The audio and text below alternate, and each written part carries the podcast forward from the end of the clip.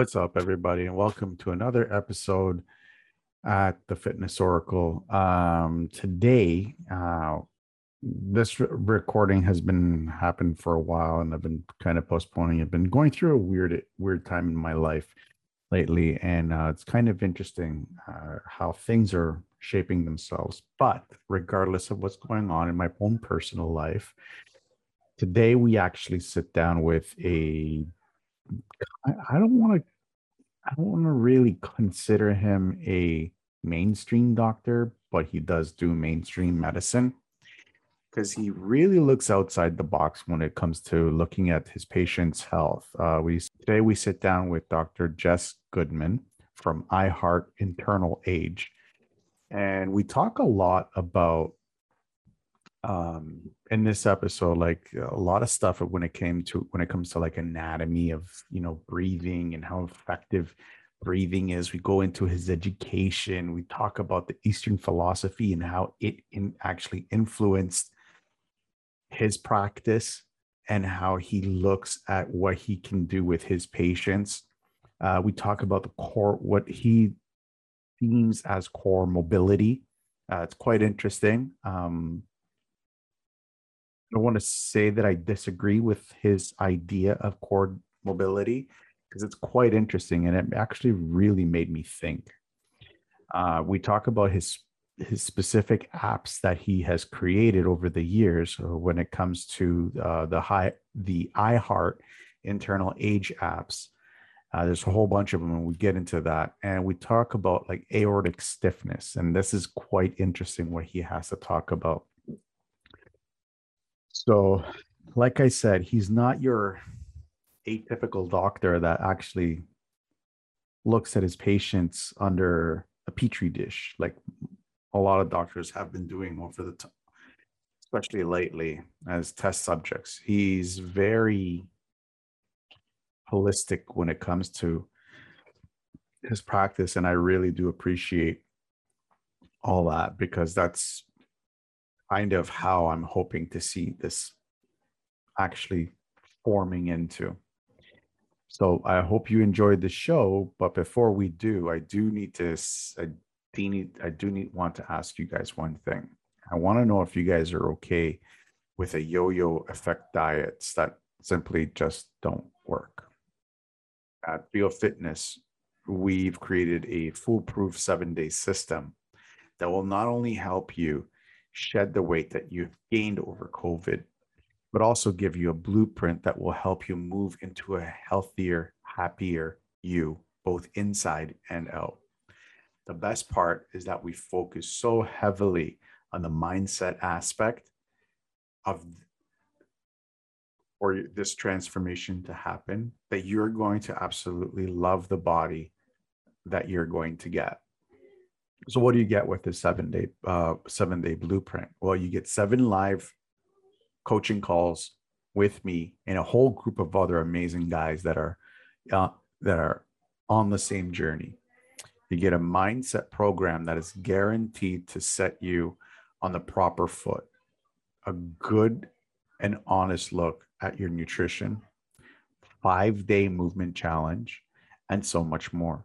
So don't wait any longer. Stop making excuses for yourself and take control of the one thing that you can control you. Click on the show notes below. Click in the click the link in the show notes below and I'll see you in the private Facebook group where all this stuff happens. So I really hope that you enjoyed today today's episode and don't forget to subscribe if you like what we're doing here at the Fitness Oracle. Uh, it really helps us to push out more content, great content, um, and it helps the little our little algorithms to push us up. Hit the bell to be notified when we get when we push out another episode, which should be coming soon. And again, if you guys know of anybody who's suffering from any mental health issues, please share this with them that it may be another voice for them to hear and might actually help them become better versions of themselves. It, and if you are listening to this on iTunes, Spotify, Google Podcast, Breaker, or whatever streaming service that you use, please give us a five star rating and a positive review, as it will help us reach reach out to more people that are suffering from mental health issues. Again, thank you so much for helping us. Thank you so much for supporting us. And I really do hope you enjoyed today's show. Well, I, I kind of have a, a, foot in two different worlds. One is the world of conventional medicine, and I have a practice where I look after people from cradle to grave. And I also look after a lot of long term care nursing home residents. But I also try to promote a sense of health from a different perspective. I, I spent time learning Tai Chi from a Taoist monk and, and spent 20 years working with him to give people the tools they need to feel better, live longer, and so forth. And a big part of my life is, I guess, kind of anti establishment. I want to give power back to the people. I want people to be able to learn how to care for themselves. I want, uh, there's nothing better for you than walking and hiking. Don't have to get expensive equipment. Can wear whatever you have in your cupboard and, and away you go. But it's this integrative sense of the body working together, focusing on core mobility, keeping all of your goodies in your chest and abdomen and pelvis happy and healthy on a breath by breath basis. Everywhere you go, it's basically the same. It's human nature. It's it's people who are working hard to build lives for themselves and, and the people they love. And as a as a doctor, as a GP, I think the biggest lesson I've learned is that everybody is working hard to try to have a good life for themselves and their loved ones. Everyone is struggling. Everybody's got a crazy family. Everybody's, you know, to some extent holding on by their by their fingertips. Um, and it's it's okay to understand that life is never solid, never never easy. It's not the way it's portrayed in the media.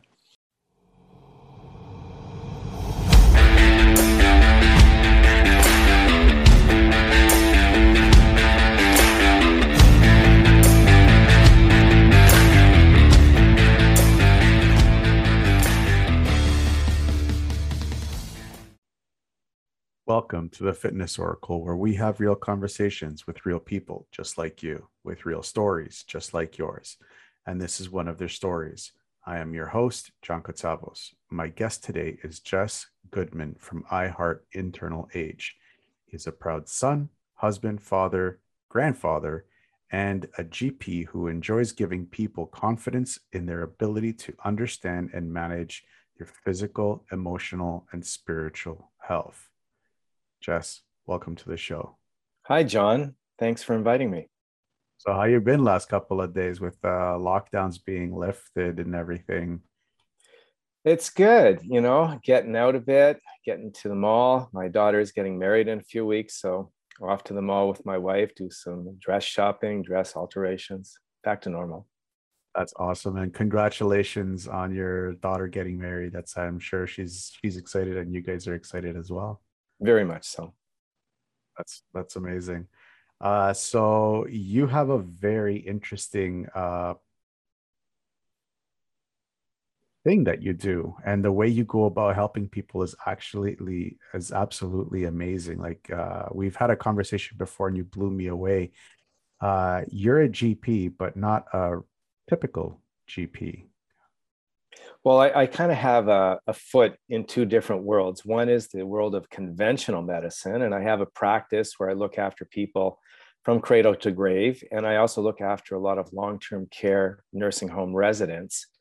But I also try to promote a sense of health from a different perspective. I, I spent time learning Tai Chi from a Taoist monk and, and spent 20 years working with him to give people the tools they need to feel better, live longer, and so forth.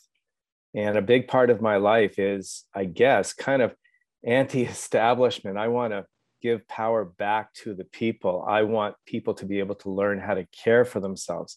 I want people to be able to understand the basics of health and have confidence that they can monitor where they are and, you know, with really simple daily activities, see themselves getting healthier and I guess, extending their lifespan in a way that we all should.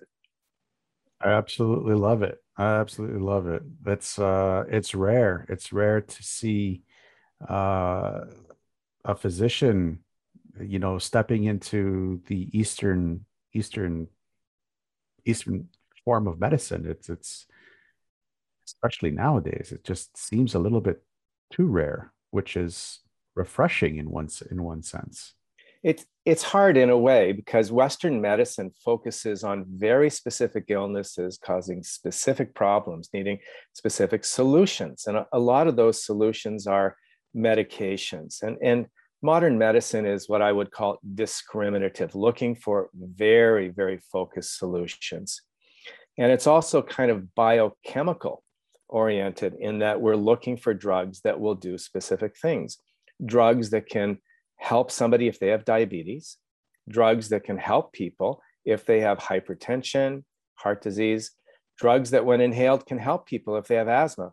So, modern medicine has really a lot of power to help people when their bodies are not going in the right direction. But everything is highly focused, and you look for a specific cause for a specific symptom that is related to a very specific treatment.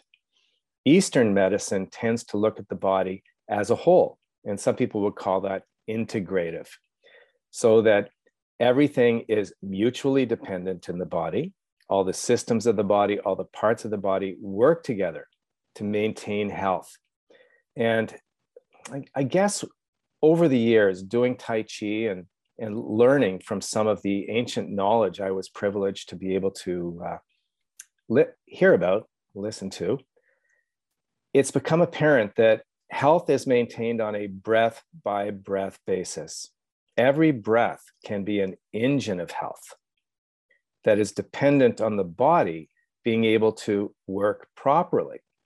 And it boils down to some very, very simple principles. And this is what I mean by giving people an ability to understand themselves, how their body works, how to keep themselves healthy. You can imagine the body as organized around your spinal column that goes from the top to the bottom of the body. And from the spine, you've got the ribs that encircle the chest, but have very powerful connections to the spine, actual joints with each vertebra, and the diaphragm muscle which has really strong tendon attachments to the spine as well. The combination of the spine, the rib cage, and the diaphragm muscle, they form the uh, engine of the body's core. And when they can move properly with each breath, a person has good core mobility.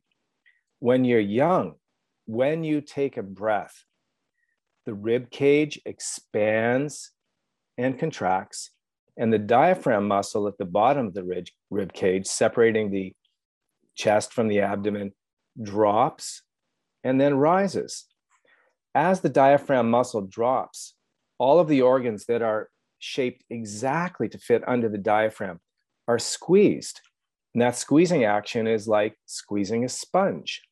You squeeze the fluid out of your liver, kidneys, pancreas, spleen, uh, all of the intestinal organs. And when the diaphragm rises, fluid comes back in, it surges back in. This really helps the organs do their job. It allows fluid to flow under the into and through the billions of small channels canalicularly in all of these organs, lined with cells that do the job of life. So breathing promotes microcirculation in your internal organs. As your chest expands, blood is drawn from the body back into the chest, helping the heart do its work. As the chest and diaphragm expand the volume of the rib cage, air is drawn into the lungs. And because of those changes in pressure with breathing, cerebrospinal fluid, which is the fluid in your spinal cavity, flows up to your brain, one continuous loop, up to the brain, through the brain, and back down the spine again. Breathing is the primary pump that forces fluid up to the brain, through the brain, nourishing the brain, and past cells in small cavities in the brain that allow this fluid to be resorbed back into the bloodstream and have new fluid produced as well. This is what will keep a brain healthy and, and functioning well, to get rid of toxins, to provide the brain cells with what they need. And over time, maintaining core mobility is the most effective way to maintain health and have a good long life. And how do you maintain good core mo- mobility, John? Exercise. And I know that's a topic near and dear to your heart. And there's a lot of literature out there showing that exercise is a great way to improve health and to extend lifespan. Yeah. I've, I've been um, yapping for a while here, John. Is there anything no, that you wanted to? You've got so many golden nuggets in that. it's like just we just kicked it off, and we're just like going yeah. like Mach one right now.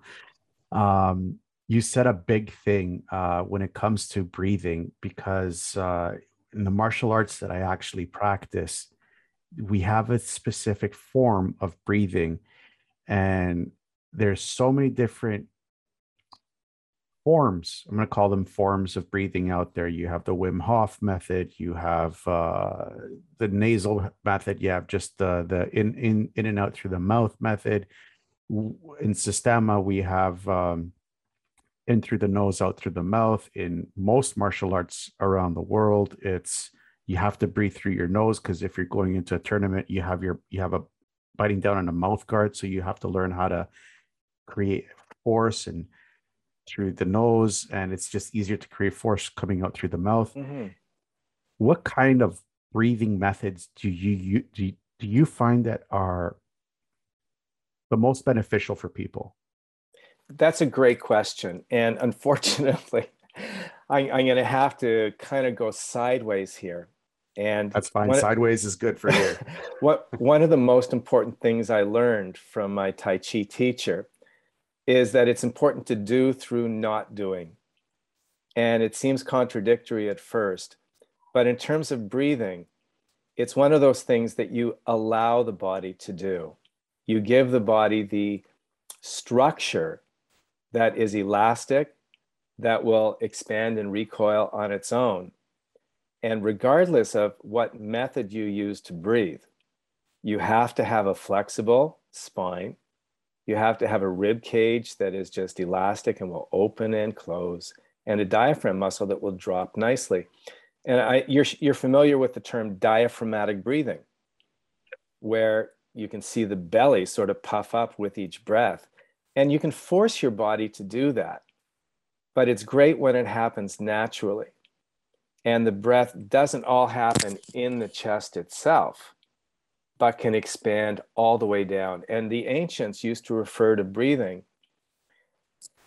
in, in terms of really healthy breathing as breathing from your heels.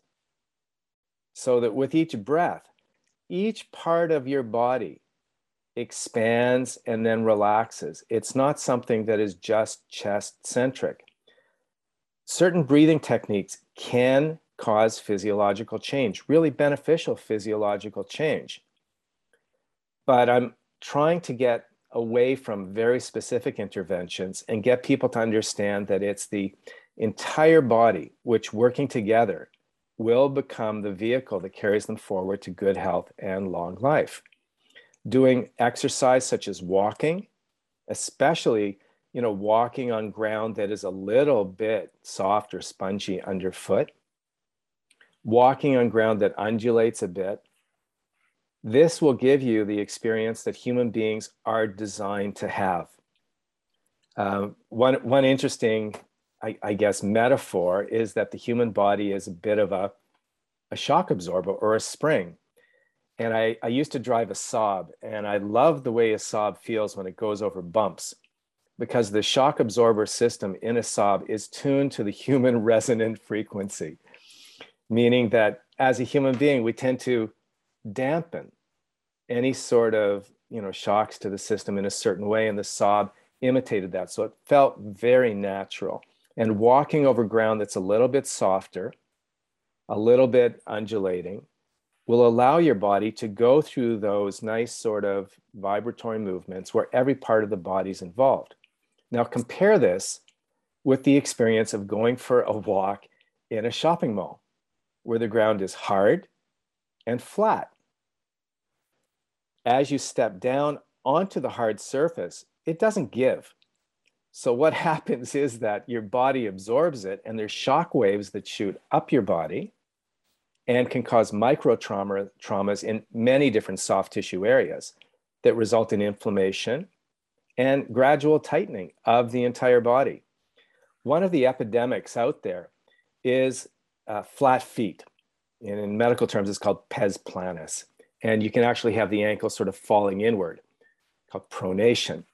And the reason why this happens is that we walk on surfaces that are way too hard. Our body weight crushes down, and people sit way too much, and the hips get too tight and can't get the weight with each step to migrate over the foot. So it falls in a little bit too much. And this can all be, I guess, made better by walking on natural surfaces, especially hiking. We're, we're so close to the Bruce Trail here. and There's some really good hikes in the Don Valley system and the Humber Valley system. Uh, there's nothing better for you than walking and hiking. Don't have to get expensive equipment. Can wear whatever you have in your cupboard, and and away you go.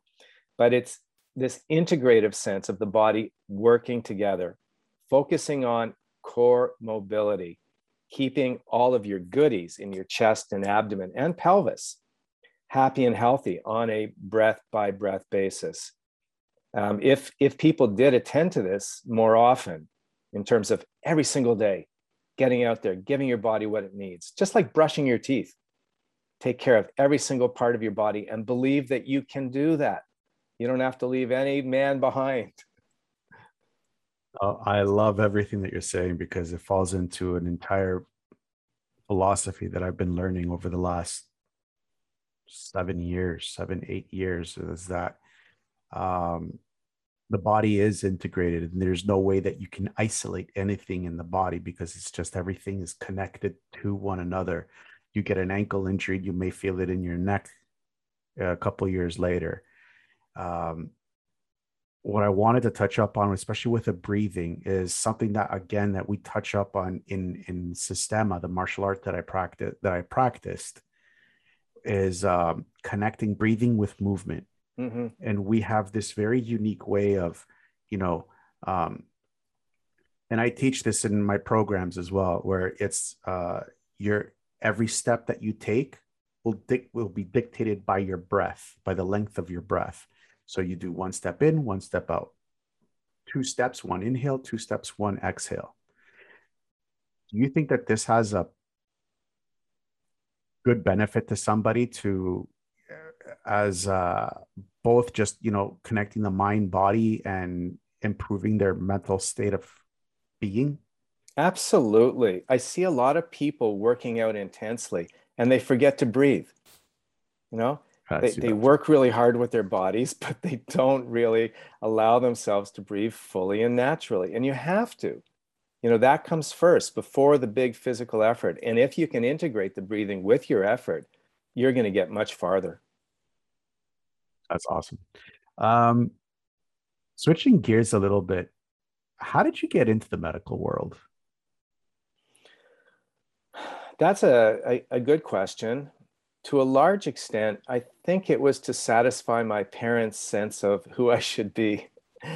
And uh, it, it caused a little bit of a problem when I graduated from medical school and realized that there was a whole world out there that I had, you know, no understanding of. And I felt dislocated and really not too sure of where I wanted to go.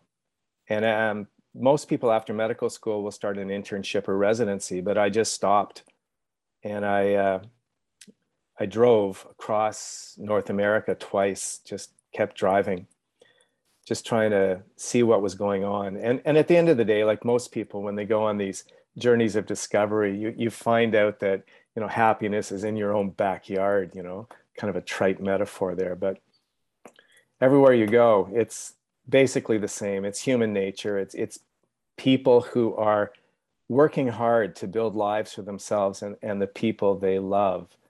And as a, as a doctor, as a GP, I think the biggest lesson I've learned is that everybody is working hard to try to have a good life for themselves and their loved ones. Everyone is struggling. Everybody's got a crazy family.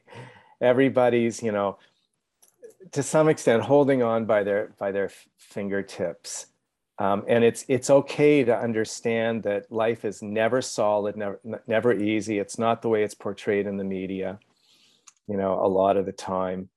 And it's normal to to feel unsure unsatisfied. It's it's okay. And it's important to talk about how you really feel to find somebody who can listen to you and in a non-judgmental way say you're doing okay. Just keep moving forward.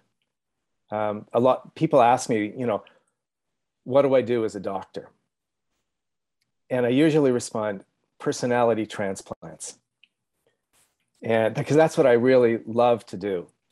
Uh, i love to help people gain insight into who they are the influences they had when they were very young which leads to the way your brain is kind of wired, the habits that you'll have, all of those social skills that you may or may not have. I did not have early on. And it, it kind of leads to the issues, the conflicts, um, sometimes medical problems, mood issues, depression, anxiety, and so forth. And over a couple of years, you can gain somebody's trust. It takes that long as a doctor seeing somebody in a walk-in clinic because they have a sore throat is very very different than seeing somebody over a 10 or 15 year period and taking a couple of years to get to know each other to trust each other. Taking another few years to be able to give somebody an understanding that there is a possibility of change and another few years to get them to say okay i will start making small changes. And then miraculously over a period of maybe eight to 10 years, somebody starts to become a different person who feels better about themselves, who has better quality relationships. And like a stone thrown into a pond, there's these expanding ripples of benefits in the world. So that's what I love to do. Personality transplants, overnight miracles takes only eight to 10 years. yeah, like uh, the overnight successes that takes over a decade. Right. Um, that is very interesting because um, we live in a world where we have instant gratification, such as social media, for example, where it's like, uh, and this has been proven scientifically, where every like a person gets on their post, they get a dopamine hit. Do you think that social media is I wouldn't call it evil because there's no to me there's no such thing, but uh unnecessary negative force in our lives. We're all overstimulated, John. You know, think of the way human beings used to be back in the day. We'd spend about four hours a day, you know, when people were hunter gatherers, trying to get everything we needed for the day and then just chill out for the rest of the time. You know, when the sun went down, we went to bed. When the sun got up, we got busy. And now we ask so much of ourselves. We have to be responsive. Um, I answer my, my phone very, very quickly because I look after nursing home patients and I want to be responsive to the nurses there. And it creates this loop where kaboom, as you say, you know, something goes off in your brain and it makes it hard to just relax. There's a ton of people who have trouble sleeping these days, have trouble turning their heads off, who have trouble letting go and doing nothing. And in terms of kids, you know, when I have parents with small children, I say, try to get them to learn how to enjoy unstructured time. Sitting down, doing nothing, laying on your back, looking at the clouds. Nothing to do, nothing to achieve. Just hang out and love life. It's, it's a skill that a lot of people are lacking because we have something to do all the time. And you and I live in the GTA. It's an expensive place to live. And it takes a lot of effort to stay afloat, you know, pay the bills, pay the rent. Uh, people are now trying to save to be able to afford homes and it's it's becoming almost impossible for young people it's such a big effort and so much of their lives can be consumed by trying to get something as opposed to trying to enjoy every moment. Um, I, I teach my patients a mantra. And I, I say, try to repeat this to yourself a few times a day. And the mantra is really simple it's, I will allow myself to enjoy this moment. And then just stop and relax and breathe.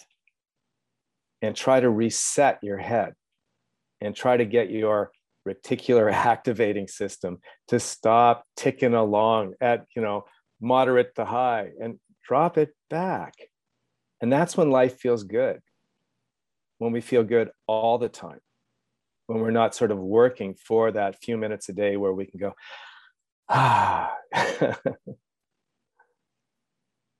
uh that's uh you kind of answered my next question, which was what uh, what's the one thing that you would tell your patients, you know, how to turn off because it's hard.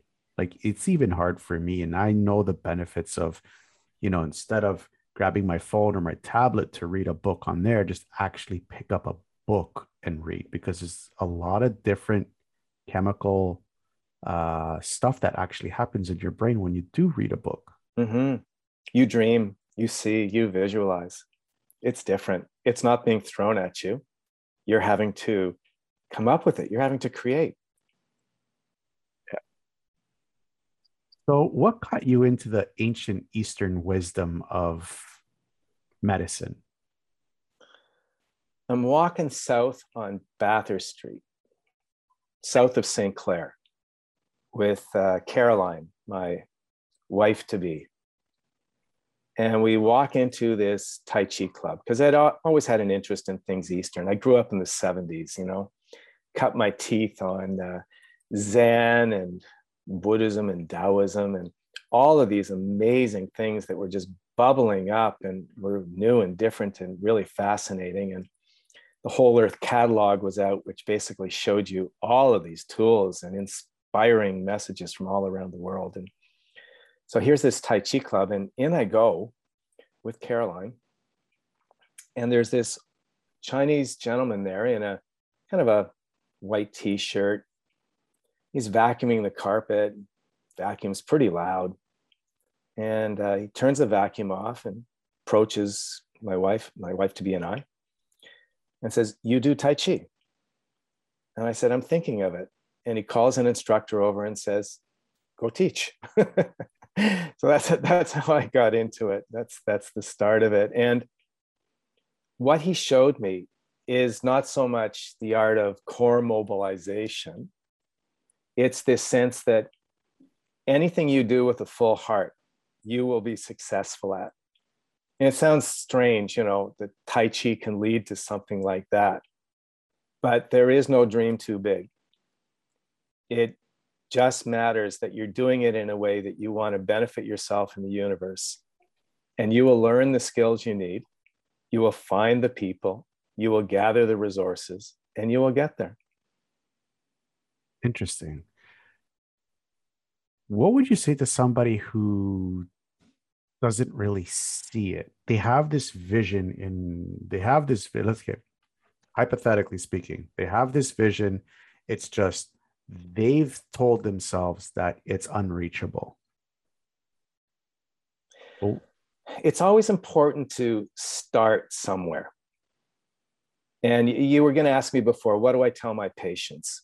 What's the one thing I try to tell them? I say, when you wake up in the morning and you look at yourself, tell yourself that you're just fine. You're exactly where you should be you accept yourself, you love yourself, you care and comfort yourself, and you go forward from here. And that's the way it is. Whether, you know, you're coming up from a place where you know you and your family have had to struggle forever or you're somebody who is dealing with the weight of having kind of an entitled upbringing they're both crippling in their own way. And you have to find out how to be a person who is satisfied with themselves, and is able to accept other people for who they are. Uh, the expression namaste is such a beautiful way to greet somebody because I think it kind of means, may I see your, may I see myself through your eyes. May I understand the world as you see it, not me just projecting my angst on you. And it makes it easy to see all the clowns and cowboys around us and accept them. And one of the most profound sort of sayings that I've come across uh, is from the Tao Te Ching. And it says, Be good to people who are good. Also, be good to people who are not good. Trust people who should be trusted. Also, trust people who should not be trusted. And it seems nuts until you realize that if you're not good to other people, it's really not going to do any harm to them, but it will do harm to you. You're going to basically express anger. And in terms of trust, you're going to make yourself feel insecure. If you trust that people will always be who they are, if somebody's going to be a rip-off artist, that's the way they are. They're always going to be that way, and you have to be careful. But you can trust them to be who they are. And you can love people for exactly who they are and not be frustrated with who they are or who they should be or who you want them to be. And now we're back to families. yeah. Family, friends are easy. Friends are easy. Are um, it's interesting because even in the Bible, it says, uh, love thy enemy. Mm-hmm. And it's like, like I've been having a struggle with that myself because it's like, like I'm Greek Orthodox and uh, I've studied it and I'm like, love my enemy. What are you talking about? And um, even that, even that, I have me personally, I still have troubles with that, but um, it's interesting because you said something that I want to touch up on, and especially with people who are suffering from depression and mental health issues I was actually told by somebody that when you look in the mirror, uh, say something nice about yourself, like mm-hmm. I accept you, uh, I love you, uh, and all that stuff. And like even now, I still have trouble saying it, especially when you are really in that kind of stuff. It's impossible for someone to say it. How would you come? Ar- how would you come around telling somebody who's in that kind of mindset, you know, um, be a little bit nicer to yourself in the mirror. How would you go about saying something like that? You have to explain that a lot of these feelings, these inner voices, are echoes. And when people are very young, they learn how to feel about themselves. Other people teach them. They don't teach them in nice ways sometimes. They may be ultra critical. They may be focused on their own needs and get you to suppress your own needs and uh, feel that they're helping you by, you know, giving you corrections, you know, not letting you feel too important or too smart. But in fact, they're making you feel weak and make you, they're making you doubt yourself. And we all have to deal with those issues that that came up because our parents were not perfect. Our parents did the best job that they could. But we come up in ways that we don't often feel good about ourselves. We worry we stress we think about it a lot.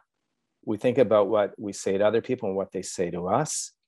And this process of overanalyzing and thinking it uses sort of neurotransmitter energy it exhausts us and that's what I say to my patients. I say, you may feel anxious, you may feel depressed, but a better way to look at it is to say, I'm exhausting myself. I'm not a bad person, but I got a bad habit. I tend to exhaust myself. I tend to worry a lot. I tend to think a lot. I stress a lot. I can't go to sleep at night because I got shit on my mind. Oops, said bad word. Um, That's okay. Bad words are allowed here. and uh, it, it, it is the way it is. That's the physiology of it. We, we tend to exhaust ourselves. when we pick away at ourselves, when we doubt ourselves, when we have this difficulty of being kind to ourselves, when we need to slap ourselves around a bit. And that's the way the medications work as well. The most used type of antidepressants are selective serotonin reuptake inhibitors, SSRIs, and NSRIs, noradrenaline serotonin reuptake inhibitors. And they boost neurotransmitter levels in the brain so that you make up for the fact that you tend to burn through too many neurotransmitters by supplementing. And it works. And they're miracles. I have so many patients that feel so much better. But it's so important to work on a parallel path. One, supplement to help yourself feel better, get the motivation, feel better about yourself. And two, start that process of gaining insight into who you are, what the influences were. Know that it's baggage, these are echoes, and that you can, using different sort of techniques, cognitive behavioral therapy and so forth, learn to understand that the way you think, the way you respond to people, it's habitual and you can examine that and slowly modify it you can rewire your brain because we are who we are because of the way our brains are wired. Even though you can't grow a lot of new nerve cells in your lifetime, brain cells are always reorganizing the way that they interact. Each brain cell has hundreds or thousands of connections with other brain cells, and they're mixing and matching all the time. And by asking yourself to change the way you habitually think and deal with life and other people, you can become a person who feels better about yourself, who has better quality relationships, who's able to rest much more easily, and has a better quality life. And uh, honestly, John, that's that's the reason I'm still a doctor at this point. It's just so satisfying to see people go along that arc. And the funny thing is, when people finally get there, they stop coming to see me. that, that, that's the big check mark. Yep, job done. That's awesome. Um, now, I'm a big fan of natural medicine. Uh, I have this thing that you know modern medicine does have its place. I mean, I mean, if you're if you're in the hospital and you need to get yourself out of there ASAP, modern medicine is great and everything. However, I'm a big fan of prevention rather than you know what modern medicine is doing with um, certain stuff right now but i don't want to get into that part what i do what i what i do want to get in is where is the connection between modern medicine and the ancient wisdom ancient eastern philosophy mm-hmm. where is that connection it's starting to emerge there's a bridge forming between that ancient eastern knowledge and modern scientific understanding uh, one of the, I guess, tasks that my Tai Chi teacher set uh, before me, just before he passed away, actually, was to show people the importance of stretching along the spinal axis. He called it stretching between the heart and the kidneys. And this is in the days before the internet. And I would go down to uh, the Robarts Library, actually Sigmund, Sigmund Samuel Library down at U of T, and go through the stacks there and look at journals and try to understand what the spine was and, and what this had to do with overall health. Because he was saying, if you stretch along that spinal axis, it will give you better health. So I dug and dug and dug, tried to understand the connections, learned about the connection between the spine and the rib cage and the diaphragm muscle. And then I started reading these articles about the big blood vessel that runs just in front of the spinal column. It's actually in intimate contact with the spine and has blood vessels that wrap around the spine called the aorta. The aorta runs from the heart through the chest and the abdomen. And the heart contracts, blood is pushed into the aorta, goes up and around the aortic arch, down to the chest and the abdomen and the legs. So the heart pumps blood through the aorta. And the aorta, it's a blood vessel that over time as you get older, gradually stiffens. And scientists, mostly in Australia, and this was about 25 years ago, noted that exercise decreased aortic stiffness. I went, boom, the light went on. The aorta is a surrogate measure of spinal flexibility. And there's some good scientific evidence now that spinal stiffness is related to aortic stiffness. And I thought, gee whiz, why don't we show people what their aortic stiffness is like? And that will help them understand what spinal stiffness is like and encourage them to exercise and do things to stay healthy.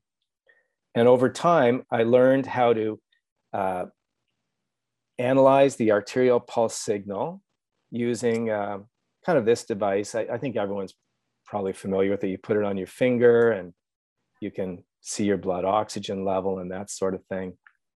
And I learned to use a, a modified pulse oximeter to bring the arterial pulse signal in with really high sampling speed and really high resolution, one in a million resolution.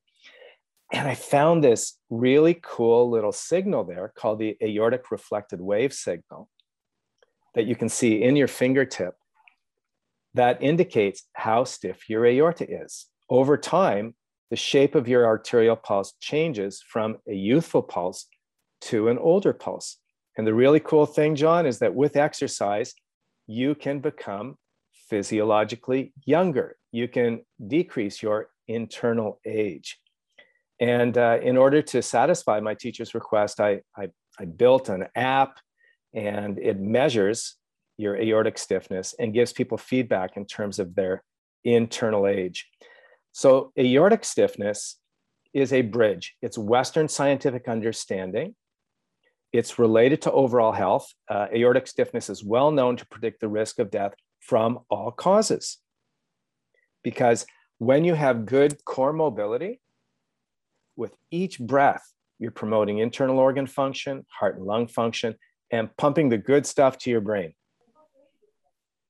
John, how do you feel after you've been exercising regularly for a few days? Does your brain feel clearer? Do you feel that you're a little bit brighter? Always. Always. Exactly. Yeah. Even right after a workout, you feel so much, you feel alive.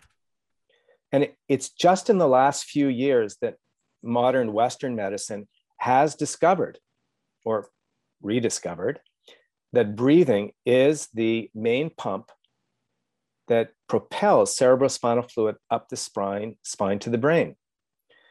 Yoga, Tai Chi, and many other Eastern arts, Eastern arts of health, have known this for thousands of years. And modern Western medicine is discovering this. And hopefully, over the next few years or decades, Western medicine will rediscover the integrative effects of breathing on health and give people the tools they need to maintain themselves. And it's not hard. A good walk, getting on your elliptical for a few minutes, you know, uh, doing any sort of whole body vigorous workout, you know, uh, dancing, Tae Bo, whatever you're into, right? Yeah, yeah, it's uh, it's so true, and it's the uh, it's not just the Eastern. I, even the ancients, like if you look at uh, even even here with the Mayans and the Incas and the the ancients in Europe and uh, Egyptians, they had a very different outlook when it came to, uh,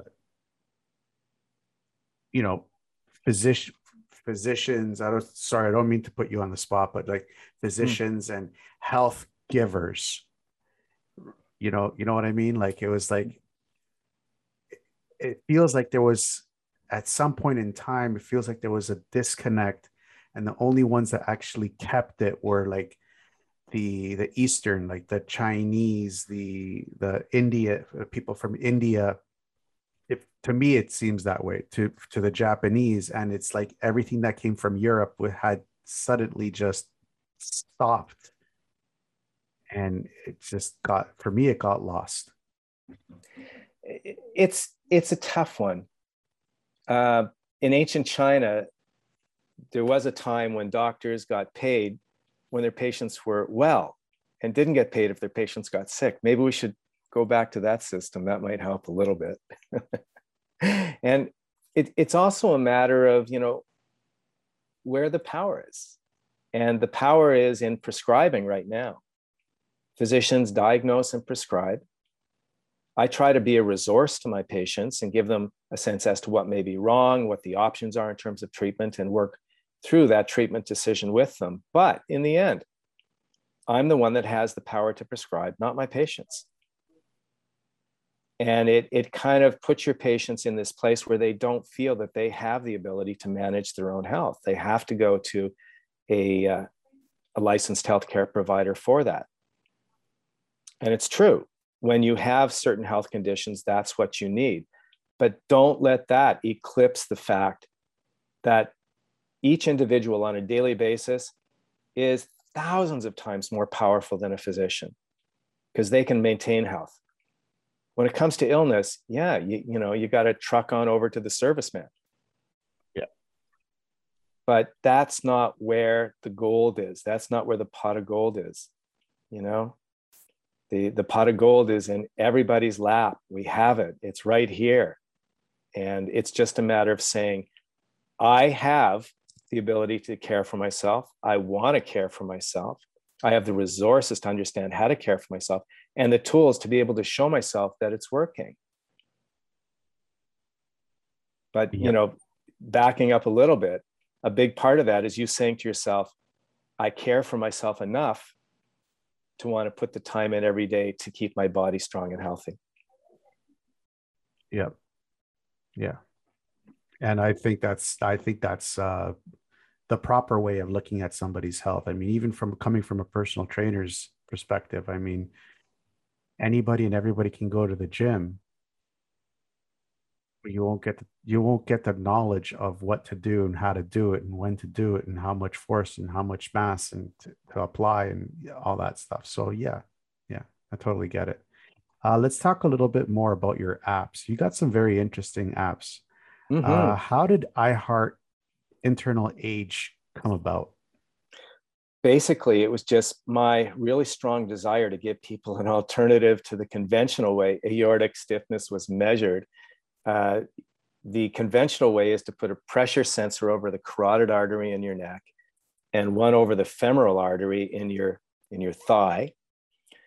Hook those up to a very expensive piece of equipment costing about $20,000 and uh, hire a skilled technician to run the machine and and away you go. You got uh, the speed with which the pulse wave goes from the carotid down to the femoral. That's carotid femoral pulse wave velocity as the aorta stiffens pulse wave velocity increases and that's the way that uh, scientists conventionally measure aortic stiffness by measuring aortic pulse wave velocity and I went, gee, everyone doesn't have a skilled technician in the garage, 20,000 bucks to throw at a piece of hardware. You, you know, doctors can't afford um, expensive equipment, difficult to use equipment like that. And I, I, you know, looked at the pulse signal and realized that, I'll just pull it out again here. Um, pulse oximeters, they don't bring the pulse signal in really well. They are just interested in the height of the pulse signal at red and infrared light frequencies. And the shape of the pulse signal is really distorted by the way they acquire it. So I, I worked with a, a manufacturer in Shanghai. And over a couple of years, we modified pulse oximeter technology to acquire the signal in a way that you can see these really cool minor signal uh, si- signals in there. Uh, there's actually three peaks. There's a first peak, the reflected wave peak from the aorta, and then a third peak. The first peak is that heart squishing, and that's the systolic ejection. The second peak is that aortic reflected wave. When the heart beats, a wave goes down all the arteries of the body, including the aorta. Down it goes. And the really cool thing is that it reflects back up towards the heart. And in a young person, that reflected wave gets back just at the time the heart is going from contraction to relaxation phase, the reflected wave maintains pressure in the aorta, allowing blood to flow into the coronary arteries and feed the heart muscle. So the engineer that designed the system was really cool and put in some very, very precise timing there so that that reflected wave comes back at just the right time to feed the heart muscle while it's relaxing.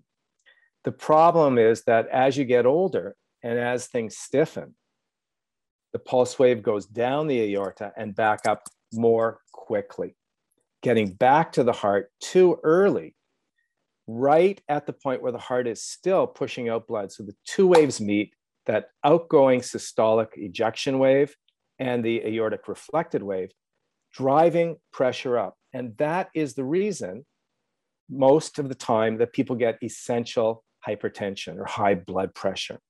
High blood pressure is something people should go to a fitness trainer to, to deal with. And it's well known that exercise lowers blood pressure.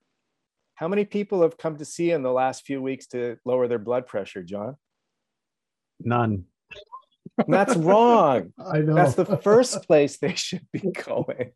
They shouldn't come to me for their antihypertensive medication and their their their lipid medications. They should get in touch with a good trainer and start working out. So up comes that aortic reflected wave. And I guess this takes us back a little bit to those ancient times that you were talking about when do people start getting old? How long is the body intended to go for?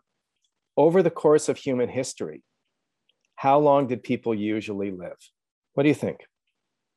I think the average back in the ancient days was somewhere any, anywhere between 40 and 50 at one point. Yeah, you're, you're right. It's actually closer to about 35 to 40.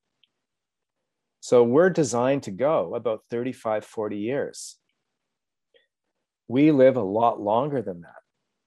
And it's really important for us to know that as you cruise into your mid 30s, you got to get busy. You can maintain your body really, really well by not abusing it, right? Not running upstairs all the time, doing some good stretches, having an exercise routine that's balanced between some cardio, some strength, and a good percentage of stretching exercise. And some of the really cool stretching stuff, yoga and Tai Chi, work the body in a way that body movement becomes integrated.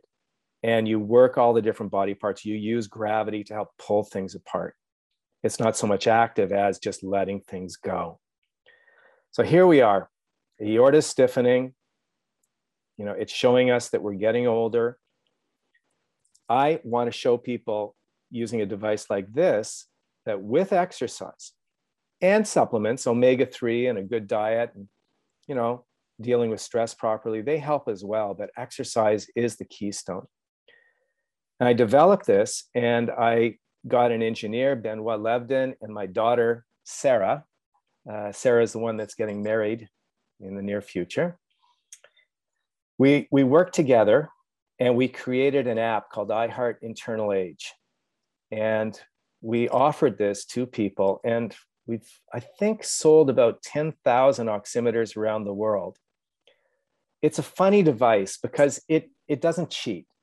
People like a weight scale. They like to step on that weight scale, and it says basically the same thing every day, or if it changes, it changes slowly. The blood pressure and heart rate are really dynamic and change on a minute to minute basis. And blood pressure and heart rate affect your reading.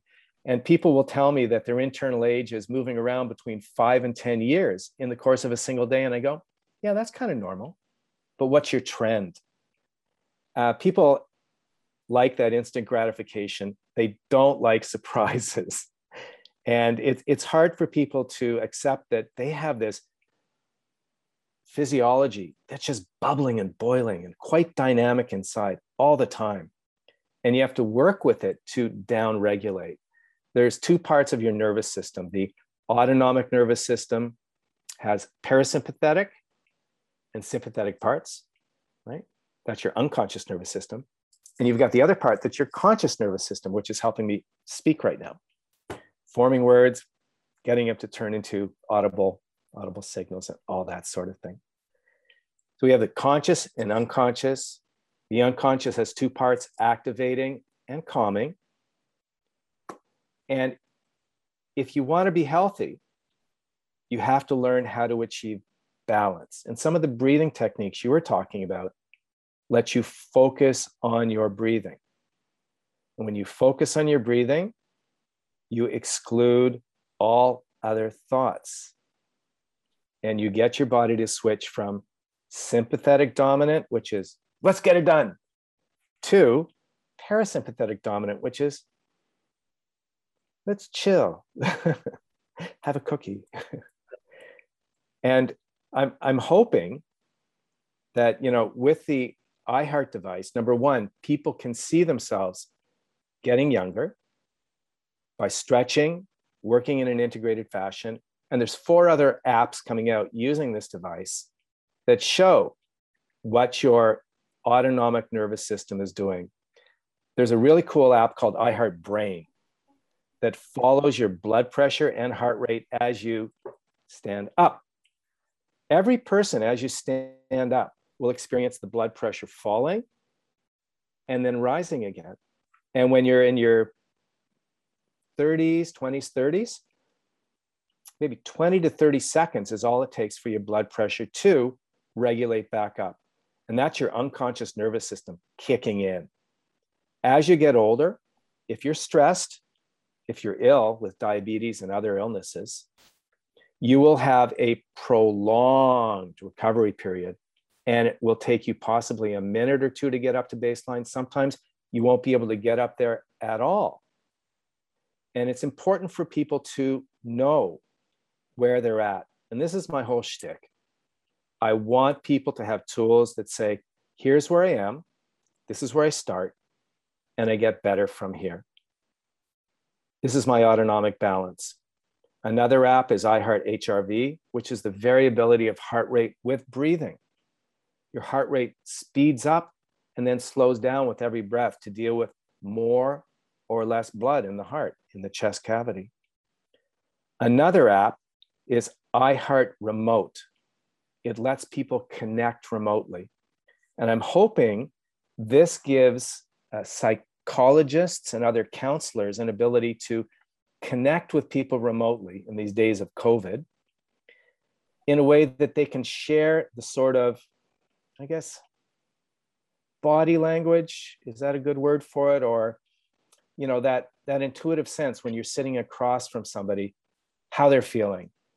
When you see somebody's heart rate and can see the heart rate rising and falling with breathing so basically you're watching and seeing what heart rate and breathing are like you can get a sense as to how somebody's feeling, whether they're stressing. And I'd love people to be able to connect up with counselors and have some sort of emotional connection uh, using iHeart Remote. And iHeart Record is just an app that lets people do different things. Get up, walk around the room, and see what the influence is on your heart rate, on other parts of human physiology. So hoping to give people insight, hoping to give them that confidence that they know. Hello? Understand that human physiology isn't complicated. We have a head and a spine, one part, a chest, an abdomen, and a pelvis. And that's it. If you can understand that the body basically has four cavities, and each one of those cavities is you know, made healthier on a breath by breath basis, you're there. There's nothing else you really need to know. I think that most people are intimidated by modern medicine. You have to go to medical school for years and years to learn about all the different parts of your body, how they work, and how you can help people. But as an individual, you don't have to do that. It's all there. It's easy to, to, to capture. My head has this really hard brain case around it to protect it, but also to maintain pressure within it physiologically. The chest expands and contracts, the diaphragm muscle drops down, and the abdomen is soft and jiggly so that when you go for your walk, all of the stuff in your abdomen, all of your organs, they're being churned just by an old style, like an old style washing machine, you know, like that, propelling stuff through your intestines. If you're constipated, one of the best things you can do is to go for a walk every day and get stuff moving again. And, and we're back to exercise, John. Are you starting to feel that you are the healer that the world really needs? Yes, I mean, I've always believed that. It's uh I've always believed that um I know me the best. A I doctor, meant as a fitness trainer. Oh, as a fitness trainer. Yeah. I mean, yeah, I mean, yes, um I've seen it before. I've studied muscles uh, when COVID, before COVID hit, I was doing uh muscle joint and uh sorry, muscle assess muscle testing and joint assessments to see if uh, if the integrity of the joint and the muscle is there to stabilize the joint. But for the last what 18 months, I'm not allowed to touch people. So oh, that's that's sad because it's that ability to give people feedback, to take somebody's shoulder and say, there's intrinsic stiffness here. We're going to have to work to loosen that up. That's what people need you must see a lot of people with rotator cuff problems. I, I'm seeing so many people as they get older screw up their shoulders by pulling on lawnmowers to start them and all that sort of thing. I've seen I've seen everything, and I've worked with people with uh, spina from spina bifida to uh, a person who got beat up at work, working with a cane, and in three months he was not using the cane as much. Mm-hmm and COVID hit, and he went back to using the cane again. He's, I've seen, yeah, like you, I've seen miracles where people have had strokes and told, that's it, you've plateaued. No, no, you haven't plateaued. You've just done everything that the physiotherapist here has told you to do, but you don't have to accept that. Never give up. You can, after a stroke, if you can just move your fingers a little bit, there's an intact connection between the brain and your hand. Yeah and you can grow that and nurture it and it's going to get better and you're going to get stronger and more coordinated. Yes. Yeah. Um it's really interesting because uh i i always found that the the clips on the on the finger when you're going to get uh, your heart rate done i always play with that. Because like you said like you can control your heart rate through your breathing as well. Mm-hmm. how did you get through that kind of hurdle where somebody like me who knows how to cheat the blood test the the blood pressure test how how how, how have you beaten that? Well that that's why heart rate variability isn't that great an index of stress or autonomic balance. It's because you can cheat. If you take slow deep breaths you're going to come out as basically you know buddha the reincarnation right? So, and uh, the other test that I'm, I'm going to be launching, iHeart Brain, it can't be uh, gamed. When you stand up, your autonomic nervous system is going to kick in to get your blood pressure to pop back up to baseline. And the only way you can game that is by maybe not having anything to drink for about 24 hours, in which case it's going to stay at the very bottom because you're dehydrated. You're going to pass out if you don't sit down. Um, you keep talking about aortic stiffness, and um, I want a little bit more clarity on that because uh, we all hear about like uh, high blood pressure and how plaque gets built up in the right. in the in the arteries and the veins. That's not what you're talking about. You're talking about the actual flexibility of the actual um, aorta, you, you were right the first time. There are some very, very specific cardiovascular consequences to having an aorta that is getting too stiff. Because that reflected wave comes back up too quickly, heart beats, reflected wave goes down, reflects back up to the heart, it comes back too early, meets the outgoing wave, and that causes high blood pressure. The consequence of that is that the heart has to beat with more force. That increases the thickness of the left side of the heart, the left ventricle, called left ventricular hypertrophy. That can lead to early onset of congestive heart failure. The heart basically wears out a little bit too early. Because that reflected wave has come back up too soon, when the heart starts to relax, there's not enough pressure to drive blood into the coronary arteries. So the heart muscle is not getting enough blood flow. There's decreased coronary artery perfusion.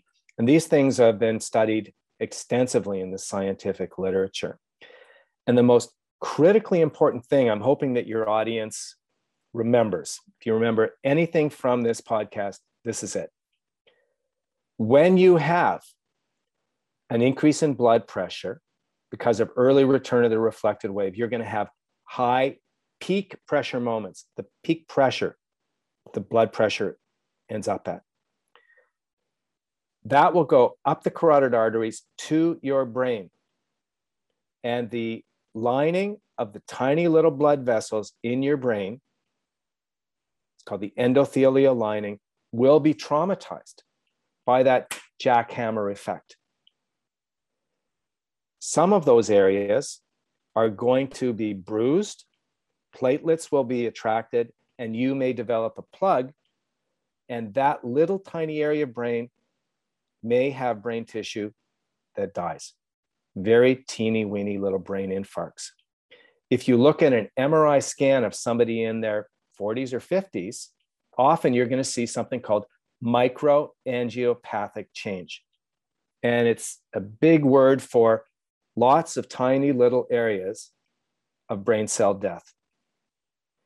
And this leads to cognitive decline over the years. People think Alzheimer's disease is the big culprit here. No. The biggest factor promoting cognitive decline is high blood pressure, leading to high peak pressure moments, leading to microangiopathic change, chipping away at your cognitive function because you're getting too stiff and you need to run, not walk to your fitness trainer. Right, John? That's right. um, you brought up some really amazing points right there. Um, I've noticed in in my past of doing this for the past what 13 years of being a personal trainer, I've I hear stories of like long distance runners just collapsing from heart attacks is this one of the one of the reasons is because that aortic the that aorta is too a little too stiff?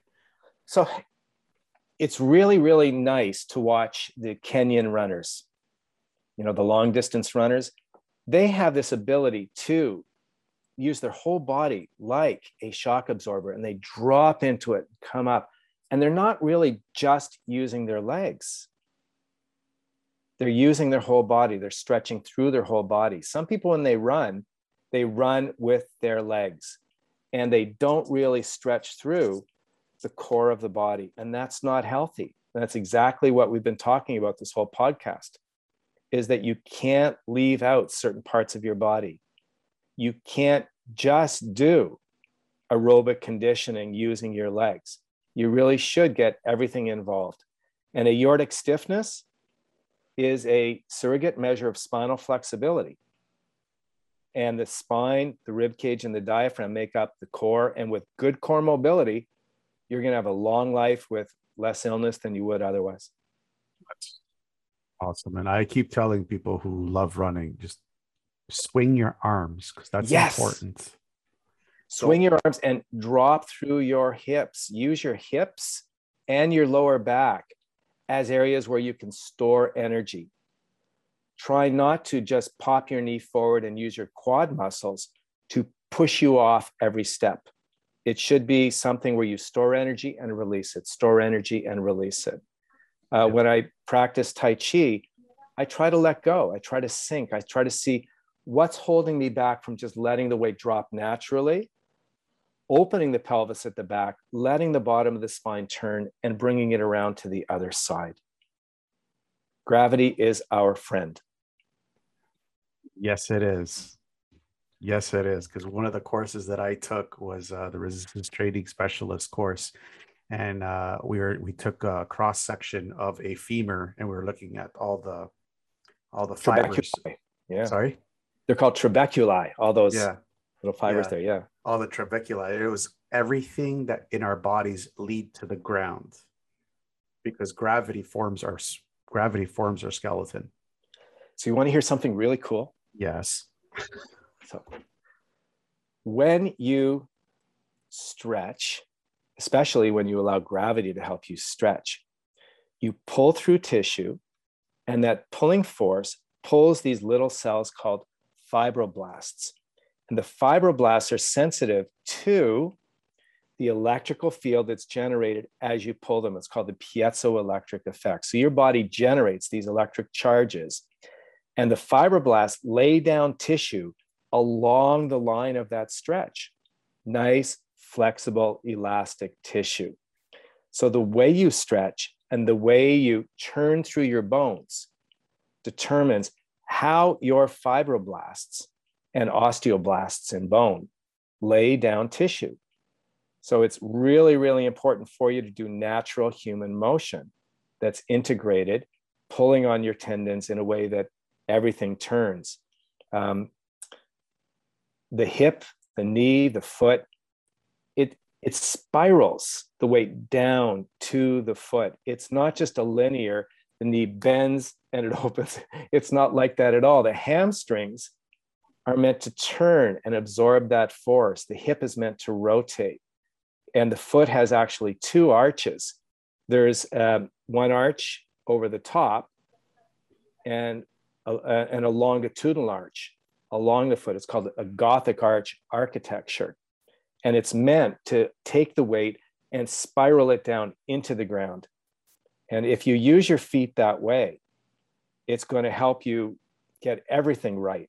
But it's sort of like I, I, I've been trying to promote from the beginning from the top of your head to the tips of your toes, everything has to be working in, in cooperation with, with each other, following the same basic spiral movement that is meant to unite all the different parts of your body.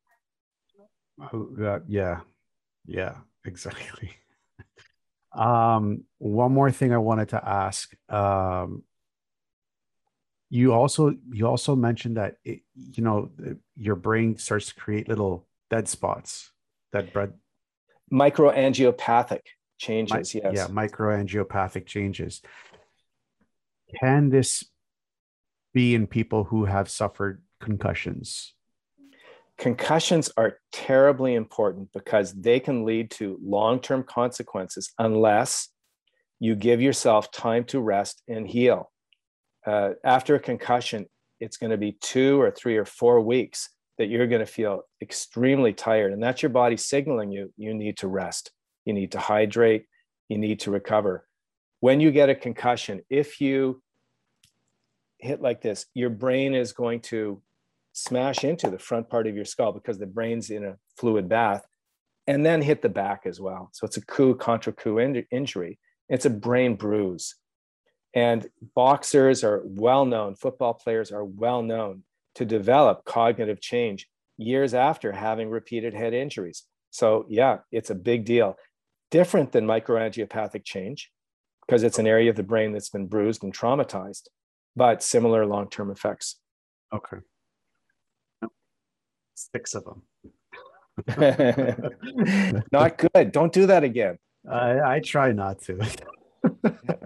Maybe you should come out with a line of helmets for everyday use. no, I won't do that. Unless it's a tinfoil hat. Four different colors. Four different types of tin. Uh, we're going to be closing up the show in just a little bit. And these are the seven or eight uh, questions that I ask all my guests. I just like to get your input on them. Um, with the increased pe- with the increase in people suffering from depression from the inconsistency that we're seeing that we're living in what would be the one thing that you could tell them to keep their hopes up? Stay in touch with other people. It's the world is still spinning but we are social creatures. We need to communicate. We need to laugh. We need to cry. we need to know we're cared for. We need to care for other people. That's awesome. Uh, what's the one thing that you do on a daily basis that amplifies your ability to stay focused? I, I go out into um, a conservation area near my house and try to turn off my head and just smell and listen and let my feet take me for a little walk. Very nice. If you could pick up the phone right now and call yourself at 20 years old, what would you tell yourself? Enjoy every minute. Don't rush to achieve success. Take your time and find your feet and learn how to smile and just enjoy every day. Very good. Looking back, would you change anything? No, not a thing. I love that answer. uh, what scares you? I care for my family in a way that scares me. I want to make everything perfect for everybody. And I know that's not possible and it's not even good. And I'm I'm trying as hard as I can to relax and have faith in the universe and have faith in my children and faith in my beautiful wife to be able to manage everything on their own. Great. Um, where do you see iHeart internal age system in the next five years? I'm hoping that it becomes a, a tool used by people in many different places uh, to, to gain insight. But I'm also hoping that a community develops that teaches me the best way to use it. I'm just throwing information out there. I'm throwing a hammer and, and a bag full of nails and some wood at people, and I want to see what they can build. Awesome. Uh, what about you personally? Where do you see yourself in the next five years?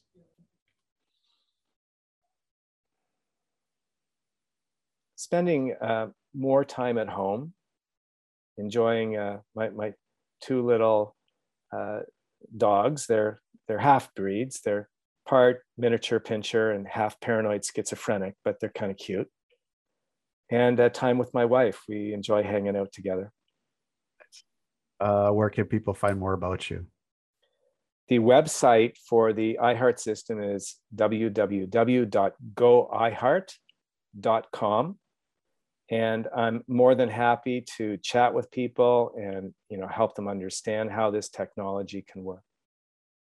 And I will post all your content and all your links with the show notes below so everybody listening and watching this podcast has easy access to your your your your your your products.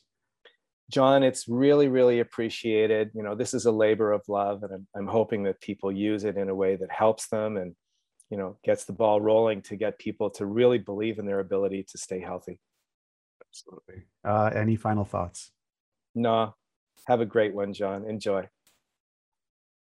Well dr goodman thank you so much for all you do. You are honestly a very unique doctor. I've never I've I work in a hospital full time and I deal with a lot of doctors and it's very refreshing to see somebody who can actually mend or not mend blend uh traditional medicine with modern medicine it's a very unique thing that you're doing I, am not so it. sure I, am actually not so sure. My my youngest daughter Azura is a registered nurse, and she has become a lactation consultant. And she is somebody who is, as you say, concerned about the individual, providing very sort of unique advice for each person, getting to know them, and not just throwing standard solutions at people.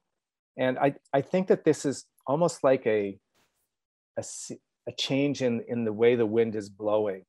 That healers, whether they're from the conventional medical background or from the alternative background, are all starting to understand that everyone's unique. We all have different needs. Some of the uh, insight that Azura has given me has been that nursing is very focused on somebody's cultural background, cultural needs, being sensitive to that and you know supporting them in this way that really is